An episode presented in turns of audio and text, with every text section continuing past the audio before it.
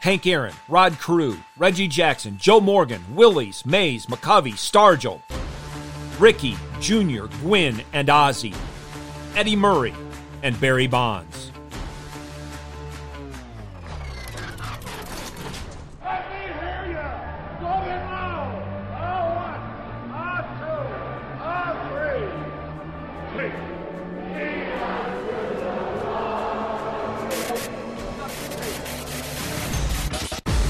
Welcome to In the Bullpen with Mark Dewey, sponsored by Developing Contenders Ministries. You're listening to the Fight Laugh Feast Network. Thank you for joining us. And look who's coming up. High fly ball into right field. She is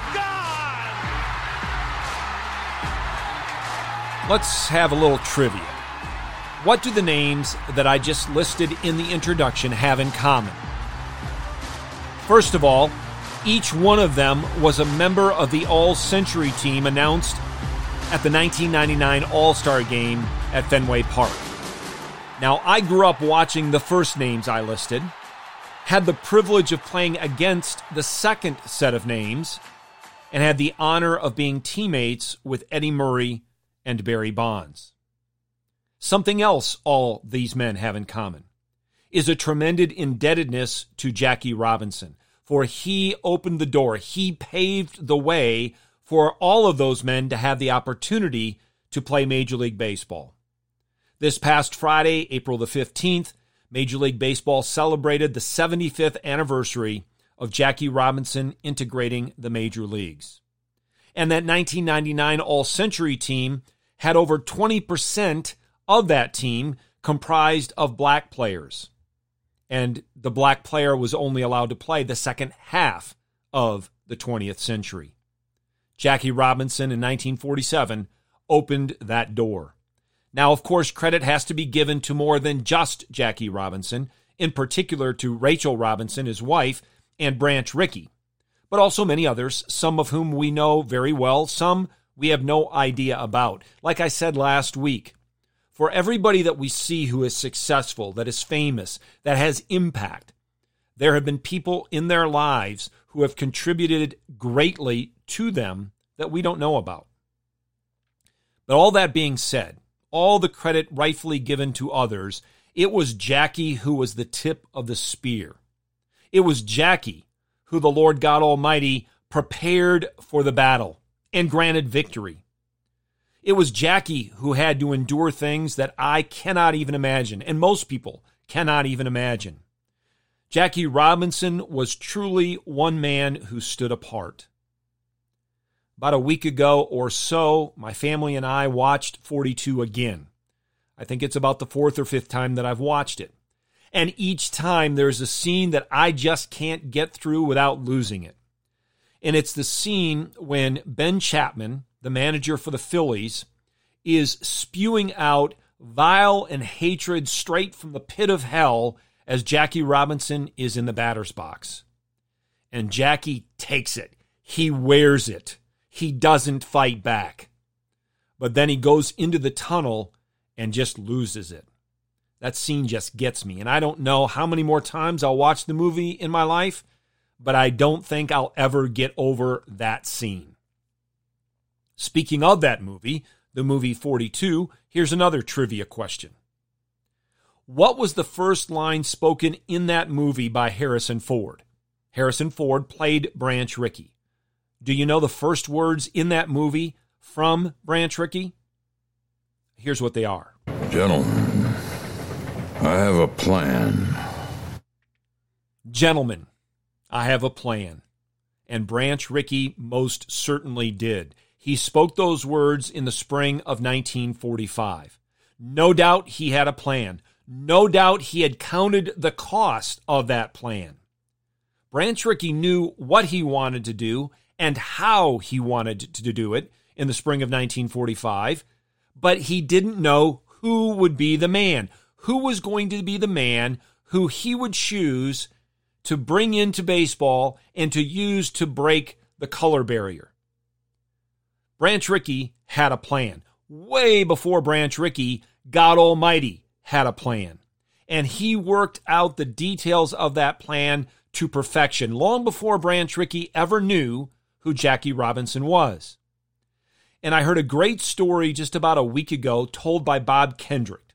He is the president of the Negro Leagues Baseball Museum, and he tells a story of some events that took place prior to Branch Rickey having any clue who Jackie Robinson was.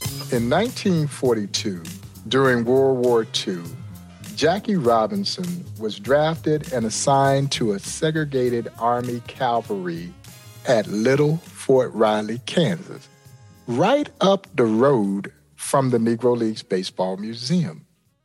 Ironically, two of the most legendary sports figures in American sports history were both stationed at Fort Riley Jackie Robinson and Joe Louis. Yes, the heavyweight champion of the world, Joe Louis. Joe Louis at that time was the star. Because again, to be the world's fastest man or the heavyweight champion of the world were the two most prestigious sports titles that you could hold in this country. Jackie Robinson, who certainly, along with other African Americans, had the qualifications to be an officer, but Fort Riley was not admitting blacks into its officer school program. And so there was some protest. Some of that protest was led by Joe Louis. Joe Louis, who had done exhibition prize fights to help raise money for the military, would call in some favors and helped his friend Jackie Robinson get into officer school. Jackie would then be transferred over to Fort Hood in Texas. Hilton Smith, who was from Giddings, Texas, a star pitcher for the Kansas City Monarchs, had seen Jackie Robinson playing while he was stationed in the military. And he had already prior recommended Jackie Robinson to the Monarchs owner, James Leslie Wilkinson. Well, in 1945, Jackie Robinson writes to Wilkie and again asks for a tryout. They try Jackie out in uh, Houston, Texas. And Jackie makes the team. And little did J.L. Wilkinson know that he had just signed a man that was going to put him out of business. Little did he know, indeed. The Kansas City Monarchs and the Negro Leagues would, after the black players integrated Major League Baseball, end up being shut down. But you see how God, in His providence, was working so many things in so many ways and working them out to set up the situation for Branch Rickey to find Jackie Robinson.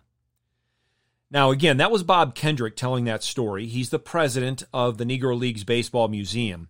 But I want to recommend, he does a podcast called Black Diamonds Podcast. I cannot recommend it highly enough to you. There are wonderful stories, and he is an exceptional storyteller. But as we can see, Jackie was helped by many long before he ever signed a professional baseball contract, let alone before he became a Brooklyn Dodger. He was helped by many people as well. He was helped early in life. He was helped in the army. He was helped in baseball and throughout his life. But no one, no one helped him like his wife, Rachel. Several years after the debut, April 15th, 1947, Rachel Robinson talked about what happened that day. It was a cold day. It was a big crowd. In Brooklyn, the fans were always on Jack's side. So he got a very rousing ovation, you might say. I was worried about how he would perform under pressure. No one knew how he was going to perform, even though he was a great athlete. And when Jack scored that winning run, I was excited to go down to meet him and to hug him and tell him how proud I was of him. We had gone to such lengths to suppress our anxiety about that day that when we got to the ballpark and it was a reality, we knew that we were a part of something in a permanent way. They most certainly were. Just as our Heavenly Father raised up, prepared, and granted victory through Jackie Robinson, the Lord raised up Rachel, who would be the epitome of a helpmeet to her husband. It is not good for man to be alone. And Branch Rickey recognized the importance of Rachel as well, and the situation with Jackie, as Rachel was the only wife that Branch Rickey allowed in spring training. And Rachel was with Jackie throughout his life, side by side, every step of the way. Last week, I was listening to a Starkville podcast, and it was Doug Glanville interviewing Eduardo Perez. And they talked about a lot of subjects, but they spoke about a trip that they both of them were on in 2016 to Cuba, a very special baseball trip. Well, also on that trip was Rachel Robinson. And Doug Glanville passes along this story. I do this one on one with Rachel Robinson, and her question, you know, mind blowing. And then I have lunch with her for like an hour. And I just, I couldn't, my mind was exploding. Like I'm sitting with Rachel Robinson right now, one on one, just talking about kids and, and she was so gracious and so insightful and so sharp at, at like then, I don't know, 95 or something like that. And, uh, and I had this honor of just escorting her back to her room. And, and I was just like, you know, just unbelievable. This, this convergence, right, of all these elements that, you know, were really emotional. So that kind of respect and honor for Rachel Robinson that it was expressed there by Doug Glanville is commonplace, and rightfully so. I remember a story. There's a man named Paul Reddick who has worked in baseball in multiple capacities and at one time did work for Yogi Berra. And I was somewhere where Paul Reddick was speaking. This is about eh, three or four or five years ago. And he tells this story. He said Yogi Berra and Rachel Robinson were very good friends. They delighted in one another. He said, but when they would see each other, they wouldn't say hi, they wouldn't give a hug, they wouldn't ask how things were going. The very first thing that would come out of their mouths would be this Yogi would say, out. And Rachel would respond, safe. That's a great story. It goes back to the 1955 World Series, the World Series the Dodgers won, game one, where Jackie Robinson steals home. The umpire calls him safe, and Yogi Berra, who was the catcher, goes absolutely ballistic, saying, No, he was out. He was out. Rachel has been continuing, even to this day, to continue Jackie's legacy. And she was with him through it all when he broke in, through his time in the major leagues, and until he died. So many things happened to him and to them during his 10 year playing career. And of course, much of that career was filled with hatred filled with people wanting to see him and them not succeed, actually, to see his demise. But there were also enjoyable experiences. And it's amazing to consider the kind of career that Jackie Robinson had on the field with all of the things he had to deal with both on and off the field. He was the 1947 National League Rookie of the Year. He was the 1949 National League most valuable player. Six times he was an all star in his 10 seasons. 10 seasons with the Dodgers, they won the NL pennant six times, and they won the 1955 World Series. Jackie had a 311 lifetime batting average. I think about that 55 World Series. Back when I was in junior high, I had the 1955 Brooklyn Dodgers as my Strat-O-Matic team. So a lot of good things happened. A lot of things happened while he was playing, including the year he won the most valuable player in the National League, this song. Can't you see Jackie Robinson hit that ball?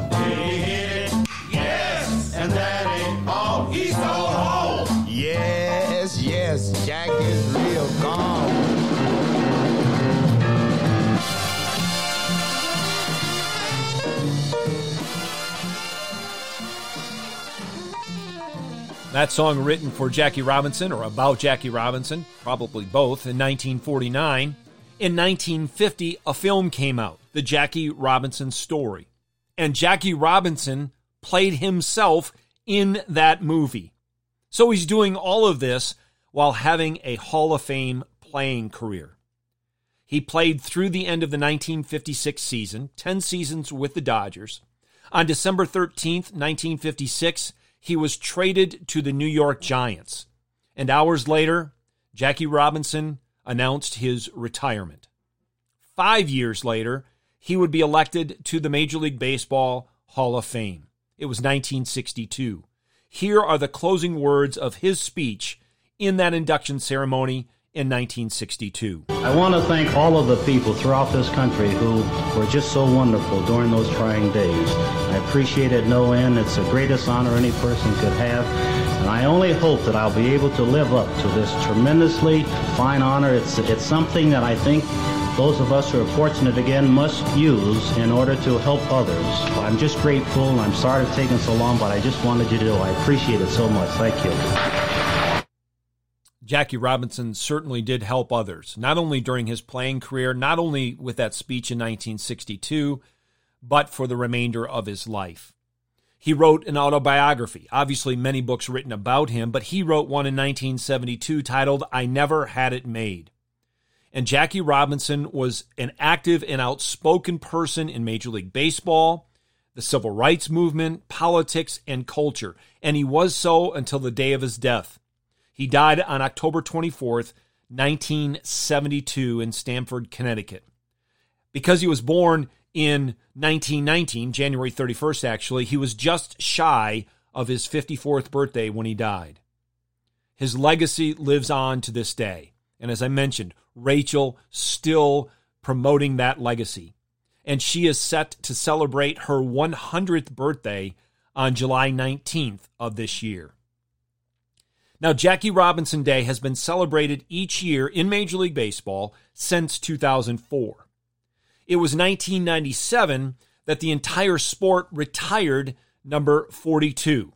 Now, it was grandfathered in, so people that had 42 at that time continued to wear it until their careers ended. And the last person to do so was Mariano Rivera. Once he retired, now no one wears number 42. Well, that is except on April 15th every year when everyone wears number 42. It was in 2007 that Ken Griffey Jr. had the idea of wearing number 42 on April the 15th. He called both the commissioner, at that time Bud Selig, and Rachel Robinson saying, Do you care? Is it okay if I do this? And then in 2009, it became the tradition for players and coaches to all wear number 42. No names on the back of the jerseys, all wearing the same number, number 42. And last Friday, Major League Baseball and our nation celebrated the 75th anniversary of Jackie Robinson integrating baseball. The Major League Baseball Network paid tribute throughout the day in the middle of Times Square. And here are five baseball greats honoring Jackie Robinson. You're going to hear the voices of Ken Griffey Jr., Willie Randolph, Joe Torre, CC Sabathia, and then finally Mariano Rivera. I wanted to wear it to honor that man because of the sacrifices that he he had and what he did. If it wasn't for him, maybe my dad would have never played. Um, maybe I would have never played. But he went through things that I can't imagine what he's gone through. I don't have to go through that because that man did it for us. And he did it for this country. He did it for each and every one of us to allow us to go out there and play the game that we love. For me to be standing here right now and to be part of this great ceremony and this day, I, am getting goosebumps because, you know, I'm a living dream. I look at these kids and they don't really think that they can make it. You're looking at a person who thought the same way at one time, but I'm standing here right now as former camper to the Yankees, managed the New York Mets, and, and was proud to be on the same field with Rachel Robinson when we presented the 42 at, at Shea Stadium as a manager. He had a presence. He had a presence. He'd light up a room. Uh, he stood for more than baseball, obviously. And, you know, our society right now should should embrace that and, and just follow the example that Jackie gave us to follow. Somebody asked me this morning, could I um, put myself in Jackie's shoes or think about what, what he was thinking when he crossed the color barrier, you know, 75 years ago, and I can't. You know, I'm just blessed that he was able to, and and uh, you know, for me to be able to live out my dream. So, incredibly strong man, and, and I owe everything to him because I wouldn't be able to live out my dream if it wasn't for him. And me being the last player to wear number 42, it was more as a challenge. It was a privilege, and uh, I just wanted to bring his legacy to a different level. I wanted to be, I wanted to, I want Mr. Jackie Robinson to be proud of me. It was a great day on Friday, the 75th anniversary. I hope it's not lost on you that Friday, April the 15th, 2022 was also Good Friday. I don't know if it was lost on all of those that participated or not. Obviously, everything that has been said or was said on Friday was not recorded, and even all that was recorded, I don't have the ability to listen to it all. But I was hoping somebody would make the connection as they talked about Jackie Robinson being willing to sacrifice, being willing to suffer in order to help others, in order to pave the way for others, that somebody would recognize, especially because Jackie was a very faithful Christian man, that Jackie was imitating the Lord Jesus Christ. And on Good Friday, how Christ suffered the wrath of God in our place, how he opened the way to salvation, and how he secured and guaranteed the salvation for all for whom he died. But I didn't hear anybody make that connection. I hope somebody did. Earlier in this episode, I made a reference to a scriptural passage, and now I want to quote it because the passage makes me think so much about Jackie Robinson and what took place. It's Proverbs 21:31. The horse is prepared for the day of battle, but victory belongs to the Lord. It's a great text about man's responsibility and God's sovereignty and it is also a text about God's sovereignty as it regards man's responsibility. God is the, the one who not only grants the victory, but allows anyone to be prepared for the day of battle. Jackie Robinson was prepared and he recognized that God had prepared him. And he recognized that God granted him the victory. I also came across a couple of quotes from very faithful preachers in the last week or two that I thought about Jackie Robinson when I read them as well. First by John MacArthur. The one thing a lying culture cannot tolerate is the truth. The other by Baucham. Persecution can be avoided. All you have to do is compromise. Jackie Robinson couldn't be tolerated by so many people because they were liars and he was a truth teller. And he refused to compromise. And because of that, he endured tremendous persecution. I came across an article, it was on yahoo.com the day before the celebration, so it was April the 14th. It's written by a man named Peter Dreier. And the title was Jackie Robinson was a radical don't listen to the sanitized version of history. Now, I'm not exactly sure where the author wanted to take this, but he had some good things to say. Here's a few of those. He wrote, But none took as many risks and had as big an impact as Jackie Robinson. Though Robinson was a fierce competitor, an outstanding athlete, and a deeply religious man, the aspect of his legacy that often gets glossed over is that he was also a radical. Many sports writers and most other players, including some of his fellow black players, balked at the way Robinson talked about race. They thought he was too angry, too vocal. I'll insert some editorial comment here. I bet you they didn't like his tone. Let's go back to the article. The Sporting News headlined one story Robinson should be a player, not a crusader. Other writers and players called him a loudmouth and a sorehead, and worse. That doesn't surprise me at all.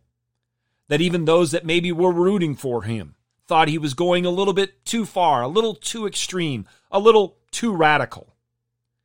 But it does make me think of some questions.